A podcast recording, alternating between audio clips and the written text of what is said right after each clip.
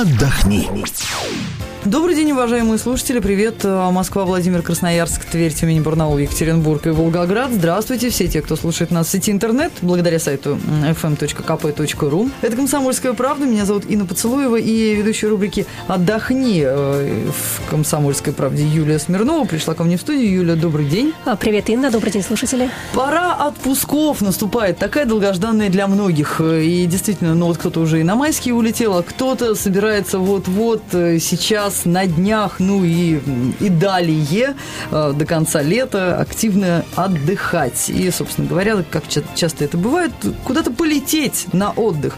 Но сейчас, говорят, отпуска начали пахнуть керосином. В каком смысле? Дорожает авиационный керосин, да, топливо для самолетов, которыми мы как раз и летаем на наши любимые курорты. Вот и хотелось бы понять, насколько подорожают путевки на отдых и насколько действительно подорожает, соответственно, в совокупности сам отдых. Юль, ну тебе слово. Ну смотри, на самом деле в стоимость каждой путевки, ну практически каждой, конечно, бывают там разные варианты, но вот если мы говорим о таком привычном нам варианте отдыха, в стоимость такой путевки входит авиаперелет на курорт или чартерным рейсом, или регулярным рейсом.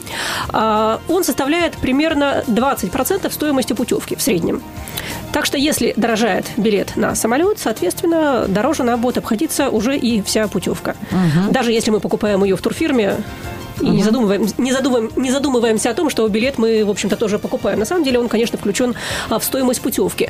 Так вот, в чем заключается новость? Новость заключается в том, что крупнейшие российские авиакомпании как раз к летнему сезону, к отпускному сезону решили вести топливные сборы. И причем это касается как раз самых популярных, любимых нашими туристами маршрутов. А именно Турции, Египта, Греции, Туниса. Так что эта новость такая не очень веселая для людей, которые хотят отдохнуть вот на этих курортах. И уже очень многие крупнейшие туроператоры объявили о том, что туристам придется доплатить за путевки. Сколько доплатить? Это зависит от курорта и от конкретного перевозчика, чей билет включен в стоимость вашего тура. Но в среднем масштаб бедствия такой. За перелет в Турцию придется доплатить в среднем $40 на человека, а некоторыми рейсами $80, за Египет тоже в районе $40, а за Грецию, в зависимости от перевозчика, от €30 до €80 за каждый билет. То есть, с одной стороны, да, кажется, ну, $40, если у тебя путевка стоит там 1000, ну, не так и страшно, да, но с другой стороны, на семью это может получиться больше сотни. $40 – это только один, вот если мы, да, например, это только один билет, да, то есть это речь идет... Один билет, да. А у нас же билет-то два, билет в один конец, нет, билет обратно. Это один билет туда-обратно. Это речь идет о человеке. То есть, если вы летите там вдвоем, да, это будет, ну, соответственно, уже не $40, а $80. Ну, или там не €80, да, как, например, есть такая доплата на рейсы некоторые в Грецию, а уже €160 на двоих человек. А если летят родители с детьми, 4 человека, то есть для них, получается, лишние расходы такие, да, в районе уже 10 тысяч рублей. А это уже не каждую семью, мало того, что порадует, не каждая семья потянет такие дополнительные расходы. А есть ли варианты, ну, не знаю, например, там в Турцию летает, может быть, несколько авиакомпаний, и кто-то вводит такие доплаты, такие топливные сборы, а кто-то не вводит. Вот остались ли такие компании, у которых не подорожают билеты? А что касается Турции, таких авиакомпаний, насколько мне известно, не осталось, потому что крупнейшие туроператоры, такие как Тест Тур, Пегас Туристик, Корал Тревел, они объявили о том, что на все чартерные перелеты в Турцию вводится топливный сбор как минимум $40. А на некоторые рейсы, в основном это идет речь о рейсах Трансаера, $60 или даже $80, но это $80 речь идет о рейсах Трансаера после 1 июня. Ну что важно сказать, если вы уже купили путевку когда-то давно, были акции, вот в феврале, в марте акции раннего бронирования. Ну да, в любом случае есть люди, которые заранее как-то планируют отпуск и так далее. Уже выплатили все деньги, уже все купили. Все, наверное, не попадаем мы под доплату в таком случае? Всякое бывает. Ты знаешь, с одной стороны, большая часть туроператоров, они сказали, что нет, эти расходы мы берем на себя, поскольку вот это наша такая социальная ответственность. Люди нам поверили в наши вот эти цены, деньги заплатили, мы не будем с них брать дополнительные деньги, заплатим их сами. Но так поступают не все туроператоры. Что делать, если вам сейчас вот звонит там девушка Маша из турагентства, говорит, вот, вы знаете, я понимаю, что вы все оплатили, да, но вот подорожало топливо, подорожали билеты, нужно еще по $40 человека бы нам и принести. Что делать? Нужно внимательно читать ваш договор с турагентством, где вы покупали путевку. Угу. Если там есть фраза, что стоимость тура может измениться, и там перечислены какие-то определенные ситуации, в каких ситуациях может измениться стоимость тура, и там написано, в том числе при увеличении авиакомпании стоимости билета, Тогда тут деваться некуда, у вас это прописано в договоре, тогда придется доплатить вот эту вот разницу. Если такой фразы нет... Тогда девушка Маша из турагентства не имеет права требовать с нас деньги. Тогда вы не имеете... Точнее, вы имеете полное право ничего не доплачивать сверху. По крайней мере, вот так мне объяснили юридически эту ситуацию в правовой службе Ассоциации туроператоров России. Угу. Вариант 2. Если мы не выкупили целиком тур, как часто бывает, там внесли какую-то часть, забронировали, внесли предоплату, То же самое, надо читать договор. Но вот, к сожалению, в этих случаях, когда полностью тур не оплачен, чаще всего придется доплатить лишние там 40, 60, 80 $70 на человека. Ну и, разумеется, если вы еще, в принципе, только раздумываете, куда ехать, тут вам уже деваться некуда. Если вы едете именно на те курорты, куда сейчас введены топливные сборы, это самые массовые курорты, самые массовые направления, тут уже, скорее всего, никуда вы от них не денетесь. Ну и самое главное, что здесь нужно делать, это внимательно смотреть прайсы на сайтах турфирм, например, если вы выбираете путевку там. Часто информация об этих топливных сборах написана или вообще на другой странице сайта, или мелким шрифтом где-нибудь внизу там под всем перечнем гостиниц. То есть нужно ее попытаться найти, чтобы хотя бы понимать, что вас ждет. Да? Если вас ждут какие-то доплаты, какие они будут. Потому что некоторые турфирмы включили уже в новые цены на путевки эти топливные сборы, и как бы там хотя бы все по-честному, да, вы понимаете, сколько придется заплатить реально. А некоторые где-то это делают такой приписочкой. А есть ли такое, что, например, на направление, там, не знаю, Турция, Греция, Тунис, Египет одна и та же компания ввела на эти направления топливные сборы, а на другие направления топливные сборы не вводят? Насколько я знаю, вот сейчас, например, по информации туристических фирм, на рейсы Аэрофлота в Грецию введены топливные сборы или будут вводиться в районе 80 евро.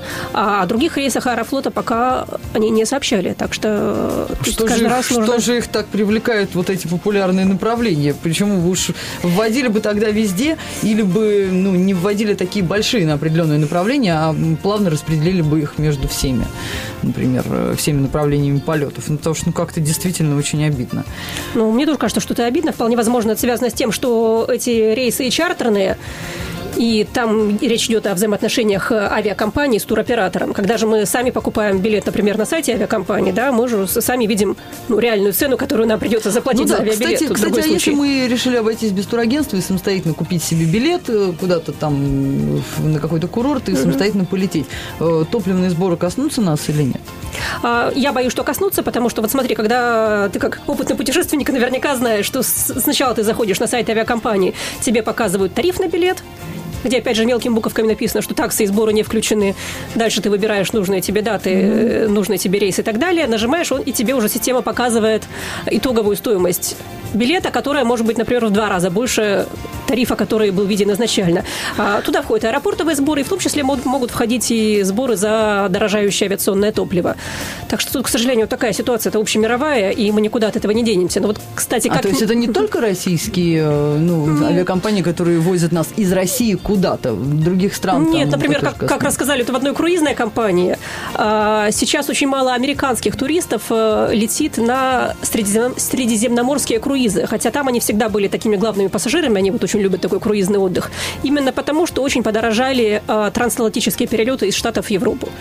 Так что это вот не только нас коснулось. Не знаю, насколько это кого-то порадует, что не только нам плохо. Боюсь, что это в любом случае опечаливает всех.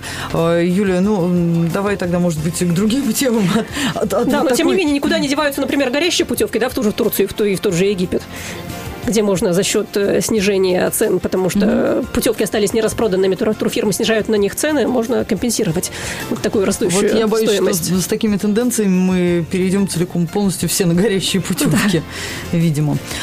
Еще, ты знаешь, в интернете, если так бегло глянуть, появилось огромное количество заголовок, из серии «Турция отказывается от системы all-inclusive». Что же это такое? Это видела такие страшные новости в кавычках. Да, все турецкие отели взяли, да и решили от all-inclusive отказаться. Это ведь страшно популярное такое направление. Конечно, да. Я думаю, что для многих как раз наших отпускников именно все включено является одним из мотивов, почему стоит ехать отдыхать именно на массовые курорты. Турция без all-inclusive, Париж без Эйфелевой башни. Да, ты четко знаешь, что заплатил свои, например, 20 тысяч, и все. И дальше, если ты не выходишь за пределы отеля, ты больше не платишь ничего. Да, и не думаешь, хватит денег до обратного пути, не хватит денег и так далее. Так что же такое? Так вот, действительно ли? Не, плакать по системе «Все включено» пока еще очень даже рано, поскольку все новости, которые как раз вот недавно появились в интернете на эту тему, они касаются единственного турецкого отеля. Отель действительно очень популярной сети «Риксус» находится в городе Бодрум на Эгейском побережье, точнее даже не в городе, а в 10 километрах от города Бодрум. Он действительно с 1 мая решил отказаться от системы «Все включено», перейти на систему завтраков и обедов, завтрак, обед и ужин. Все это можно заказать при покупке тура или при бронировании номера в этом отеле, вот в любом из этих удобных вам вариантов. Но опять же, речь идет об одном отеле, одной сети. То есть даже не о всей сети. А почему, почему отель решил? Они решили, как они объясняют, что им это невыгодно, что приходится содержать, с одной стороны, больше персонала, и это не окупается, и с другой стороны, что они хотят привлечь не массового туриста, а туриста, который готов платить больше денег за изысканные рестораны, за хорошую кухню, а не стоять в этих очередях в буфеты, к которым мы привыкли в отелях, работающих по системе «Все включено». Но, тем не менее, если вы едете отдыхать в любой другой турецкий отель, можете не переживать, там все нормально, система «Все включено» работает. Мало того, в этом году на турецких курортах и в Анталье, и в Кемере, и в Аланье открылось штук 20, наверное, новых отелей, большая часть из них категории 5 звезд, как любят наши отпускники. И абсолютно все новые отели открылись уже изначально, работая по системе или «Все включено», или даже «Ультра все включено», когда там еще больше всяких радостей входит в наш оплаченный тур. Еще больше, чем все? А что туда обычно там, например, входит, часто бывает, что входят только напитки алкогольные местного производства, да, а импортные за дополнительную плату. Вот когда у тебя там ультра все включено или максимум все включено, тогда и импортные входят, например. То есть это зависит от конкретного отеля, нет какого-то вот общего перечня того, что должно входить в систему all-inclusive.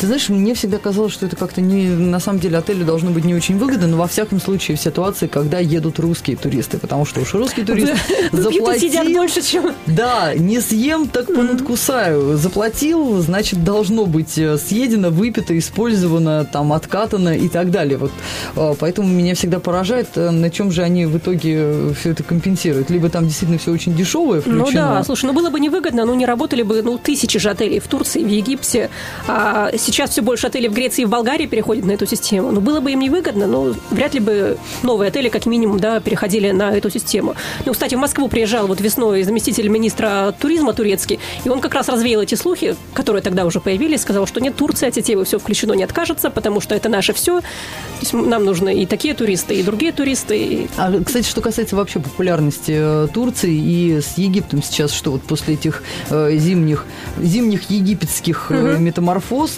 начиная от акулы, включая революционные выступления. Сейчас как? Там все спокойно, все в порядке, и уровень количества туристов, которые, например, ездят в это время года в Египет, не уменьшилось ли? Да, сейчас там все спокойно, все в порядке. Мало того, сейчас буквально на днях МИД России и Ростуризм как раз объявили о том, что можно уже включить в такую разрешенную, скажем так, для полетов российских туристов зону не только Хургаду и Шарм-эль-Шейх, как это было изначально объявлено, но и другие курорты, то есть теперь уже можно снова летать в Табу, в Марсалам, а на эти курорты иногда наши туроператоры организовывают прямые рейсы. Таба, напомню, это на севере Красного моря, Марсалам, наоборот, на юге. И также разрешены уже полеты в Луксор и в Асуан, которые удобны для тех туристов, которые выбирают круизы по Нилу. Так что с точки зрения такого спокойствия, есть такое официальное подтверждение, что да, по крайней мере, в курортной зоне Египта все относительно спокойно. Но, тем не менее, пока по-прежнему наши власти не рекомендуют ездить в Каир. То есть и самостоятельно, и на экскурсии. Что касается популярности, пока, как говорят в турфирмах, спрос не восстановился на Египет. То есть очень многие туристы действительно уже переключились на другие курорты. Они подешевели в связи с этим путевки в Египет сейчас, по сравнению, опять же, с прошлым годом, например, с таким же периодом предыдущего года? Они практически не подешевели, но они не подорожали, в отличие от остальных курортов. То есть если на все остальные курорты путевки, в том числе из-за стоимости билетов, подорожали, то как раз, что касается Египта, цены остались на уровне прошлого года, и даже на майские было очень много горящих путевок, можно было очень недорого улететь в Египет. Так что в этом смысле можно поживиться. Хорошо. Такую новость номер 3. Слышала о том, что в Испании, в частности, в Барселоне, например, как-то взялись всерьез за туристов, которые любят походить полураздетыми, скажем так, как это часто бывает, с пляжа вышел, так так и пошел, особо не утруждая себя тем, как ты выглядишь, как на тебя смотрят горожане, вообще местные жители, как была девушка в купальнике пошла, не утрудившись на себя даже пару евро набросить, и там какой-нибудь молодой человек в пляжных трусах дефилирует по улицам Барселоны. И вроде бы решили как-то испанцы навести порядок. А, ну смотри, здесь тоже, как и в случае с Турцией, нужно разграничивать, да, речь идет не обо всей Испании, речь идет именно о Барселоне, причем именно о городе Барселона. Там действительно мэрия этого города приняла недавно, буквально вот накануне майских праздников, такой закон, что людей, которые появляются на улицах города, не на пляжах, а именно на улицах города в купальниках или в плавках, могут штрафовать на очень серьезные суммы, от 120 евро аж до 300.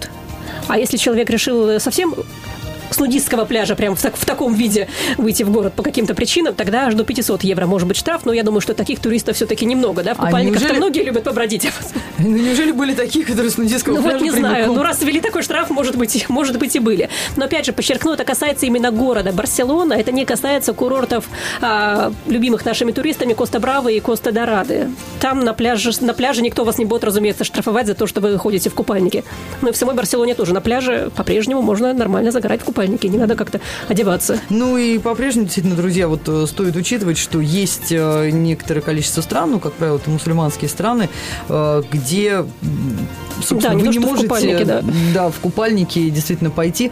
И даже, мне кажется, на территории отеля даже действует такое. То есть на пляже ты в купальнике или в трусах, а отельный ресторан нужно посещать одетым. Ну, кстати, это касается даже не только мусульманских стран, это не только религиозные вещи, да, это такой нормальный расход. В хороших, дорогих отелях чаще всего на ужин в шортах тебя не пустят.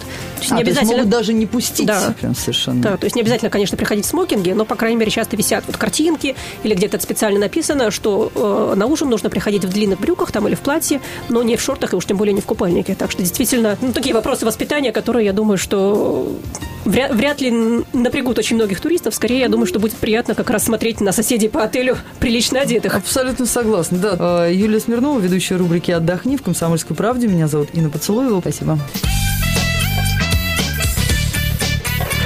«Отдохни».